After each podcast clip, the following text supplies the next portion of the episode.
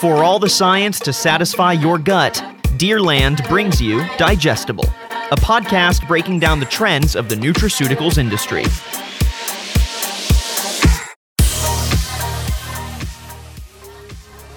Hello everyone, welcome to another episode of Digestible, a Deerland probiotics and enzymes podcast.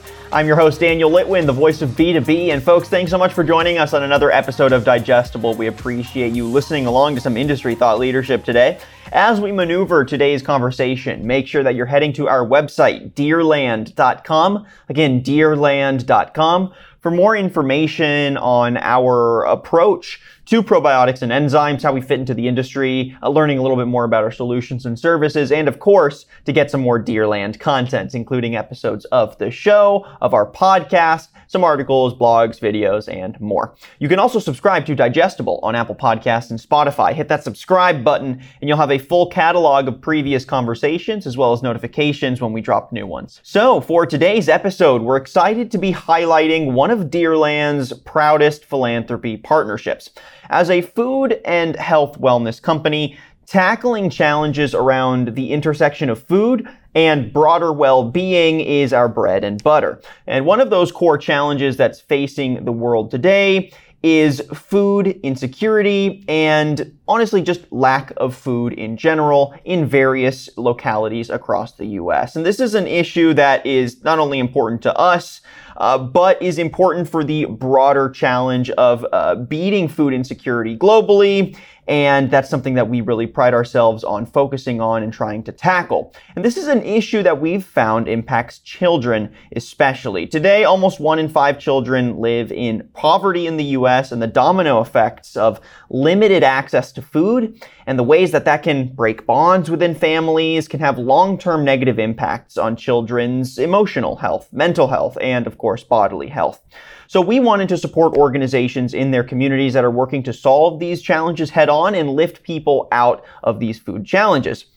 So through our Family First philanthropy effort, we've partnered with the organization Gift of Hope, a nonprofit that's providing essentials and pathways to independence for families in the southern Taney County of Missouri. And on today's episode, what we wanted to do is bring Gift of Hope on for a conversation so we could give them a platform to share their mission, of course, and of also to share some of their challenges that they're working to beat and ground the issue around how it intersects with our industry as well. Well, plus, we'd also like to invite you to a golf classic and auction in support of Gift of Hope, which we'll give more details on towards the end of the show, so make sure you stick around to hear all of that. So again, here to spread the word and offer some thought leadership today on this broader challenge and how their organization is working to tackle it is Jennifer Costello. She's director of the Gift of Hope organization. She's been with the org for four years now. Jennifer, great to have you on. How are you doing? I'm great. Thank you for having me. How are you doing today? Doing very well. Thank you for asking, and thank you for joining us on the show. I'm really looking forward to picking your brain a bit on uh, the growth of the organization, how you've seen things evolve in the four years you've been on board, and where you see the future of the org going, especially with support from folks like Deerland. So let's go ahead and jump in. Uh, I want to start by better understanding, I guess, the growth of Gift of Hope and just tracking a little bit of history here. Uh, so I know the organization was birthed from a charity initiative at another enzyme company, actually. So could you give us the elevator pitch of the founding story for Gift of Hope? Yes. So we used to be National Enzyme Company. And in nineteen eighty-nine, um, at Christmas time, they saw that there was a need for families that had no way to provide gifts for their kids. And so in lieu of doing a gift exchange, they pooled their money and they were able to help several families um, in their local area um, with Christmas gifts. And it kind of went from there. They just, um, they worked with the schools and they saw that there was even more of a need than just Christmas, that there was a need for food, blankets. And in nineteen ninety-three, they actually became a five oh one c three and became their own um, charity. Perfect. All right. Thanks for that context. So, you know, obviously being an enzyme and probiotics industry podcast, I'm very curious how uh, the origination of Gift of Hope, sort of uh, being birthed from an enzyme company, yeah. How did that shape the vision of the organization or uh, the approach for how you tackled this issue, or maybe just generally uh, how you structured the company, just a- any dynamics there that you think uh, connect the dots between your uh, sort of original parent industry and where the company, or excuse me, the organization is at now. Yeah, I think that um, the company that originated it, they were in the business of helping others with their enzymes. And so they just have giving hearts. And so they wanted to help their community um, and make them a healthier community um, as a whole. And so a lot of the programs formed from that thought, I guess, and that goal. And so that's why they had the, the backpack program to pr- provide nutrition, the Christmas share program that I said that they provided Christmas gifts for the families. They also actually would help with rent and electric and things like that so that children were safe during the winter months, essentially. So yeah, I think just from a giving heart and seeing a need to to have healthier children in the community. Sure. Yeah, and I feel like that that health and wellness focus, yeah. uh, that obviously, you know, the company had grounded in research and B to B motivated relationships that help uh, grow mm-hmm. the efficacy of these products. Uh, I think all of that helps probably shape that kind of grounded health and wellness approach that I think is so important for any community to have. And so it's encouraging to see a leader in the enzyme and probiotics industry sort of tackle that and then give birth to uh, this organization that now has found a total life of its own. So again, you mentioned it, the organization has been around now uh, for about thirty-two years, since nineteen eighty-nine. Yep. And you know, that's a long time to see these challenges evolve in scope. Uh, so I'm curious if you can also track that for us. How have challenges around food insecurity, lack of access to food, how have those things changed in thirty years in Taney County specifically? Mm-hmm. Break down kind of what the demographics are facing there and why the work that Gift of Hope is doing, uh, you know, matters to this community. Yeah, so in Taney County, we are a tourist-based destination um, county, and so honestly, our population has grown immensely over the, the last thirty years. And we have a lot of people coming in that hear that there are so many jobs, which is great, but there's a lot of minimum wage jobs. So people come in um, and they're not making a lot. And then what they don't realize a lot of times is, since we are tourism based, a lot of people are laid off during the winter months. So usually mid-December to mid-March, a lot of places shut down completely. And so people come here and they really just can't make a living wage. And so it just puts a lot more of people into poverty. And one of the issues that we're facing now is there's a lot of people living in extended stay hotels in our area. Um, and that really impacts the kids because they they don't have um, necessarily a refrigerator always. They don't have a mic. Well, they have a microwave usually, but they don't have an oven, a stove. And so that affects just the types of foods that we are able to give them, but it does put our area into um, quite a high poverty rate for sure.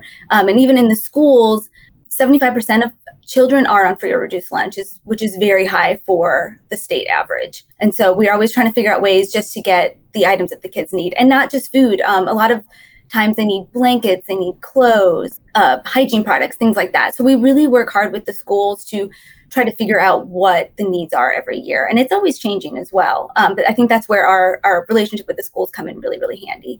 And we work with currently eight schools in Taney County. So essentially all of the schools in, in Taney County, which is great.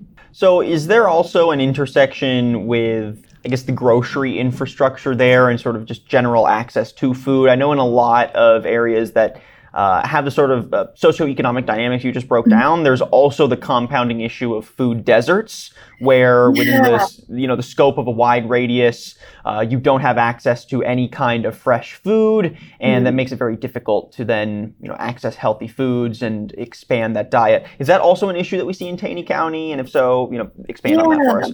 It is. I think a lot of people have seen, even just these last few months, the food prices have gone up substantially. Um, one issue that a lot of places, a lot of families here have is transportation. Mm. A lot of people don't have transportation, and we don't have public transportation. So that in itself, even though there are food banks, people aren't able to get to those food banks to get the food.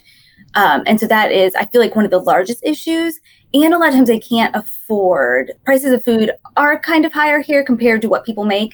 And so it is, they don't know how to shop for healthy foods and prepare those foods. So they go for the more convenient fast food items, unfortunately. So I wouldn't say we are definitely, we aren't really a food desert. There are options, but I feel like it's just hard for a lot of people to get access to those options. Fair. And the kids suffer as a, as a result because they have no control over where their food's coming from. So right. Yeah, I want to, uh, I guess, expand on those domino effects that yeah. you're you're mentioning here. You know, here in Dallas, I've done a lot of work with a similar program called Rainbow Days, which um, tries to find homeless and at-risk uh, youth mm-hmm. in the area and provide not only the necessary food, but also um, things like casual after-school programs uh, to mm-hmm. give them a sense of structure, whereas the rest of their personal life does not have said structure. Uh, and also provide extras, like you said, blankets, school supplies, uh, just things to make general day-to-day life more comfortable, right? Mm-hmm. And I, I bring this up because uh, I think this is a, a pervasive challenge that shows how one issue that can impact the life of a child ends up domino affecting and sort of impacting the entire ecosystem of their day-to-day interactions, interpersonal interactions, how they succeed at school, et cetera. Yeah. So really what I want to do is expand a bit on uh, how food insufficiency, excuse me, food insufficiency and food insecurities impact children on that sort of domino effect level, right? So the physical health of children is obviously impacted from limited or low quality food. Yeah. Beyond that, what other sort of domino effects can this have on children, whether that's at home or at school, that you think uh, you know, are worth noting and worth breaking down in this larger ecosystem of challenges? Yeah. So that's a great question. A lot, so much is affected when kids have poor nutrition. Um, I hear a lot from the teachers just that, like, they have poor attendance, they are sick more often, they have low attention spans, they act out in class, um, and just even their self-esteem. It, it really suffers when they um, have poor nutrition and they don't know where their next meal is coming from. And so that is a huge, huge impact on their lives just in general. Um, a lot of kids, they're actually not excited for summer because they they know they won't have this, the meals provided through the school system every single day. And that really um, impacts them and scares them. And so the backpack program, um, what's awesome is that a lot of times their attendance is higher, especially on Fridays, because they don't want to miss um, getting that backpack full of food because it is a security for them. And at home, we, I mean, we don't always know what's going on at home, um, but at least they they have that to look forward to, which is extremely impactful. And a lot of times what's sad is, especially around here, I don't know if you've heard of the term, but um, generational poverty. But a lot of children that grow up in poverty, that's what they see. And they kind of just repeat that cycle because they don't have the confidence to reach for more and they don't know any other way. And so we try to, through a lot of programs, just inspire them and um, show them that there is a, a different route that they can take, that they have potential and, and better options than just um, staying in poverty. You know, I appreciate that your organization tackles it both at that sort of interpersonal, uh, social, emotional wellness level, right, of uh, giving children confidence, uh, but also intersecting that with, with material challenges, mm-hmm. right, and giving these families those material resources to lift themselves out of that poverty as well, um, or to find pathways to independence, like, yeah. uh, you know, the core of your organization says, um, because, yeah, a, a lot of times that generational poverty also uh, comes from the fact that um, there just really aren't that many pathways. You know, there yeah. aren't there aren't ways to change that cycle, and no matter how much Uh, you know, folks may want to break out of it. Uh, sometimes just the opportunities and the resources aren't there to realize that. And so I appreciate what Gift of Hope is doing here to really uh, encourage that and also build those pathways so that families can find that independently, right? Because I, I think that's important. Now, you know, you, you broke down these challenges that children are facing uh, and how they intersect with food insufficiency. I'm also you know, curious how you see that impacting them long-term, because obviously these are challenges in the short term. We want to get kids yeah. fed. We want kids to have a positive school and at-home experience. Uh, but, uh, you know, solving those can feel sort of uh, granular. And I think mm-hmm. it's important to lay out how this can create larger domino effects that impact not only their physical health and emotional health, uh, but also just sort of the health of the community at, mm-hmm. at large. So go ahead and draw those parallels for us. How do you see this shaping long-term challenges for children as they grow into and then become, you know, productive adults within uh, the world around them? Yeah, I think through a lot of the programs, it essentially shows them that somebody does care about them, um, and that there is hope in the world. Um, so I think that's a, a big factor, honestly, because they we get notes from some of the kids just, yeah, just how excited they are to get the food, and that they're just excited that there's somebody out there that cares about them, that wants to help them, um, because we don't know them personally necessarily. Um, and so I think that does put hope in their heart, and it kind of shows them like that there is, there could be a brighter future, definitely. And in the short, I mean, well, it's short term, but it does help long term, is that it is giving them the essential nutrients that they need. And so in a lot of cases, it helps kids actually graduate high school, because they um, are getting the food every weekend, and that's that security. And it gives them enough nutrients so that they actually are functioning and growing at a normal level. Because a lot of times when there's not, uh, when there's food insufficiency, a lot of the children, um, their growth is stunted. Not just physically, definitely physically, but um, also just emotionally, mentally, and all of that. And so this helps kind of keep them at an even level with all of the other kids in their class as well.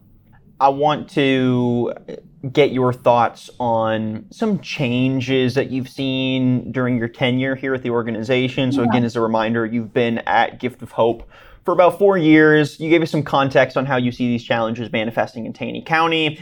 Uh, how has the mission of Gift of Hope, uh, whether that's just sort of at a high level, uh, as well as down to the granular programs and resources that you provide, how have those things evolved to yeah. also match how food insecurity and food insufficiency challenges have evolved in Taney County over your four years? Yeah, so I feel like our mission, thankfully, has pretty much stayed the same, that we want to assist children and families in need in Taney County. Um, but we've just been able to, thankfully, grow um, and have more programs and assist more children. Um, all of our programs have grown quite substantially over the last few years.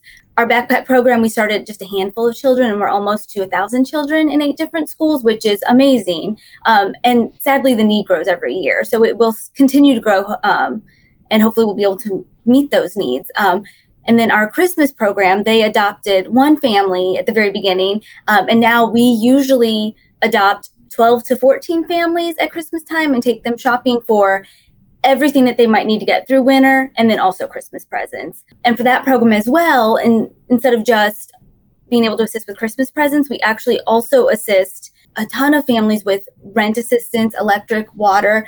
Like I said in the beginning, um, we're a tourist-based industry, so a lot of families are laid off during the winter months. And so those are the months that we um, assist those families, that things happen, you know, hospital stays that they didn't plan on, um, higher electric bills, Um, and things like that. So um, that program has also grown. And then we've added other ones just um, as we've seen a need um, in the community. And we also do scholarships as well, which that is fully funded by Deerland, which is awesome, um, mm-hmm. college scholarships.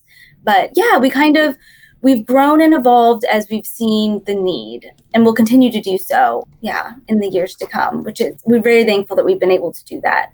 It sounds like a lot of your programs, Uh, I mean, I say a lot, really all of them, and the whole core of your mission is to be responsive to the needs of the community. How does Gift of Hope get an ear to the ground and listen to what those needs are? How do you make sure to stay uh, tapped in and in touch with that community to actually reflect what their needs are in that moment and, you know, try to anticipate them as well? Yeah, I stay, I'm, well, I'm part of a lot of organizations that there's a bunch of nonprofits in the area. And so we have monthly meetings. And so we're always discussing, you know, how we can partner, how we can work together, um, and different needs uh, emerge through those conversations. And then we also work extremely closely with our schools, and they, they know firsthand because they're seeing um, in the, in the classroom what the children are needing, what they're wanting, what issues they're seeing arise that we can maybe help with. And so they're always reaching out to us as well. So it's kind of a combination of working with other nonprofits and the schools. And it's been extremely helpful um, because there's things that I wouldn't know if I didn't have the communication with all of them, um, since I'm not in the classroom every day. Because our main focus, it's the families, but it's really because of the children, um, because the children don't have a way to help themselves. A lot of times they don't always have a voice. And so we want to make sure that they're taken care of. Let's ground some more recent challenges. Uh, I know everyone's basically tired of talking pandemic at this point, but we are still facing some of the long-term repercussions of that last year, year and a half. So what extra challenges did your organ- excuse me, did your organization have to tackle during that pandemic, during the last, you know, uh, twelve to eighteen months? what extra challenges cropped up, and uh, how did you tackle them to continue serving children during the pandemic with all of the health and safety measures on top of already existing challenges? Yeah, so it was, a, a lot of people had to kind of pivot and change what they were doing. Yeah. We also did. Um, so we, for us, the pandemic hit right when kids were in, on spring break, and we knew that the all the schools were going to be shut down. So for our back, backpack program, for instance, we were like, how are we going to get this, the food to the children every weekend? Thankfully, our schools, like I've said, they are amazing to work with. And I worked with each school individually, and we came up with a plan to get the food to the children. Um, and it was a combination of different things that the schools did. Um, some of them did scheduled pickup days every single week that the, the families could come get the food. Other schools, they actually would hand deliver the food to the houses of each student, which was amazing. Some did a school bus route and used the school bus to like deliver all of the items. But essentially every single child that needed the food, they were able to get the food. And we actually saw quite an increase um, in our smaller rural schools during the pandemic. And here, thankfully, uh, that lasted during the springtime. When kids went back to school in uh, end of August, thankfully most kids were in school, so that made it a little bit easier. Our main issue then we found is a lot of um, food distributors have been having shortages on individual packaged items. And so we really had to kind of restructure the items that we gave kids every single month, because every month several items were just unavailable. So that was kind of a struggle, but thankfully we Um, in the end, we're able to get kids a different variety of foods that they hadn't had before. Um, and we still try to keep it as healthy as possible. Um, and then we're able to see what what other items kids might actually like and eat. So it ended up being a blessing in disguise, but it was a little bit hard to kind of juggle um, working with our budget and making sure the kids got enough food every single month. So I'm hoping when school starts again in the fall, it'll be a little bit better. But this year, it was a bit of a struggle. Yeah, you're definitely not the only ones that have felt some uh, food supply chain disruptions. We do lots of reporting on that here on my end, and everything from ketchup packets to chicken wings are very expensive now in ways you wouldn't think they would be. So it's uh, it's encouraging that Deerland is staying on top of those kinds of challenges and making sure to provide food that the local community wants and also uh, can get something out of, right? Not only just like the energy, the daily energy, yeah. uh, but also uh, at a nutritional level that it is giving them something to build a uh, broader diet off of. So that's really encouraging stuff there. Yeah. Uh, so what I want to do now is bring Deerland a little bit more into the conversation. Uh, I know Deerland acquired the National Enzyme Company, which was sort of the original parent organization of Gift of Hope. Uh, that acquisition happened two years ago. And with that came a want to continue to support Gift of Hope and continue that sort of, uh, I guess now slightly removed, but sort of spiritual partnership there, right? So how does Deerland's partnership uh, support Gift of Hope? What are some of the more specific ways that the two yeah. organizations work together? And uh, in the last two years, since it went from being an independent org to, you know, Deerland stepping in to support, how have you seen that relationship change? Yeah, so we're very thankful to have Deerland. Um, one of the things that they do, at least at our Forsyth location, is employees can do a payroll deduction. Um, and then Deerland actually matches it, and all of that funding goes to Gift of Hope, which is amazing. Deerland also, they uh, sponsor like our golf tournament. Um, for me, it's great. They, uh, I have insurance through them. They pay my salary. So that way, essentially, Gift of Hope has no fees. Like everything that we earn goes toward our programs, which is kind of rare for most nonprofits. A lot of them have a huge overhead where a lot of, you know, a lot of the profit goes to the overhead. So for us, we essentially have no overhead, which is amazing. So it's like ninety-nine percent of everything goes directly to our programs, which, yeah, we love. So, um, and then we do get the support of Deerland just for um, getting the word out about everything. Um, and they're just big supporters of us in general. So it's been a, a really great partnership that Gift of Hope is extremely grateful for.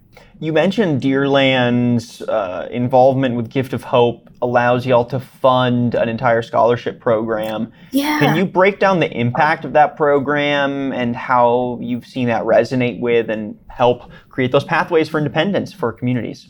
Yeah. For so, families? yeah, our uh, scholarship program, we do it at our the Forsyth High School, um, because that's where Deerland is located, is in Forsyth, Missouri. And every year we choose four uh, high school seniors, and they get a college scholarship for five hundred dollars each semester that they are in college up to four years. And so, yeah, it's amazing for them because it kind of takes a little bit of a financial burden off of them. A lot of them are still working while they're going to school, but this helps pay for their books or part of their dorm stay. Um, and so, yeah, that helps them have the confidence and the extra funds to be able to to finish college. A lot of them, they're the first um, person in the family to go to college. So that's a very, very essential program that we are very proud of. And yeah, one hundred percent funded by Deerland. So for our listeners watching then, how can they get involved uh, or how can they also participate in supporting Gift of Hope being part of this community? Yeah, so we have a lot of information um, on our website, which is, I don't know if you can put in the show links or anything like that, but it's um, gift of hope inc dot org. Um, and we also have a Facebook page, and we post a lot of information on there as well. Um, and then there's contact information there if they want to call me or email me, have questions. Um, we do have PayPal links if anybody ever feels in their heart to donate, which is always awesome. So um, but lots of information there. We have a video as well that goes over all of our programs that we didn't go over today, but um, just shows the, yeah, what we do in the community, which is awesome. It'll make you cry, probably. Hey, I I make sure to try to cry at least once a day, you know, flushes some emotions out. So. Yeah, it's good. All right, so I'll lock that in for after this and, you know, awesome. Lock that in for the day. Thank you. Um, last thing that I want to highlight here with you, Jennifer, is, you know, Gift of Hope is hosting their eighth annual Charity Golf Classic and Auction that's happening on September fourteenth in Taney County. That's a big event. I know it's really important to supporting y'all's mission and uh, you know, helping drive funds and resources to the work you're doing. So tell us a bit about what we can expect at that Charity Golf Classic and Auction and how people can join. Yes, yeah, so thank you. It is our eighth annual Charity Golf um, Classic and Auction, and we're so thankful to be able to, to host it this year. Last year, we had to cancel it due to COVID. We wanted to be cautious of every of you know everybody's safety and health. Um, so we did an online golf tournament. Um, but yeah, so this year it will be live in person. It is on September fourteenth uh, at Ledgestone Country Club um, in Branson West. Um, really wonderful golf course. We uh, start at nine thirty. We do a shotgun golf start, as they call it. Um, and we have breakfast included and lunch and awards ceremony um, and then an auction um, as well, which is a lot of fun. And so people can, they can be a sponsor, they can have a team there, they can come play individually, um, or they can donate items for our auction as well, which is awesome um, and much appreciated. So yes, and we have um, information on our Facebook page about that, or they can always contact me and I can send them information as well. But it is our largest fundraiser of the year. And the majority of those funds are what go to um, purchase food for our backpack program. Incredible. And that kind of stuff is very essential, and making sure all students feel like they have, uh, you know, those basics and can integrate into the school year confidently. Uh, yeah. That goes such a long way. It goes such a long way. So yeah, thank you, Jennifer, so much for sharing Gift of Hope's journey, Gift of Hope's vision, and some of the ways that your work has changed over the last several years, and how you keep an ear to the ground to make sure you really represent the needs of the community. Last thing that I want to ask you before we wrap up our show is what you see for the future of the org- excuse me, for, of the organization. Um, you know, obviously, challenges around food insufficiency and food insecurity will continue to evolve and uh, manifest in different ways. So I'm curious what you see the future being of these challenges in Taney County and how you see yeah. Gift of Hope continuing to play a proactive role in meeting those challenges head on. Yeah, I think a lot of our programs we have now are just going to grow. Um, we have a Sense of Pride store at our Forsyth school, which I never mentioned, but it is a way that children earn Pride Bucks um, through good behavior, good grades, and they can go purchase Um, with this fake money, um, items that they need, school supplies, shoes, clothing, healthy snack items, um, sports items, things like that. And I see that expanding to more of the schools in Taney County. It's a really fantastic program. Um, I see our backpack program also expanding. We always, like I said, we always see an increase every year um, in the need, and we try to fulfill the need when we can. And then I also would hope that we can maybe form some programs really to change the mindset of a lot of the children in generational poverty, just to give them hope um, and just an outlook that they they can improve their lives. And so that's that's a goal for me, definitely, is to figure out some kind of program, maybe to have speakers going into the schools to really um, light a fire under a lot of the kids to, to motivate them to to do better because they can. So All right, Jennifer Costello, Director of the Gift of Hope organization, thank you so much for joining us and giving us your thoughts today on the program. And again, if folks want to find out more about the program, they can go to gift of hope inc dot org, gift of hope inc dot org. Uh, Jennifer, is there anywhere else that we should be pointing them today? Yeah, if they want to um, like our Facebook page, we also post a lot of information on there as well. Perfect. Easy enough. All right, Jennifer, thank you so much for your time. It's really been a pleasure chatting today. I'm really well, glad we could you. highlight Gift of Hope. Thank you so much. It was a pleasure talking to you. And thank you, everyone, for watching today's episode of Digestible, a Deerland Enzymes and Probiotics podcast. If you like what you heard and want some more Deerland content, make sure that you're heading to our website, deerland dot com. Again, deerland dot com. And subscribe to Digestible on Apple Podcasts and Spotify.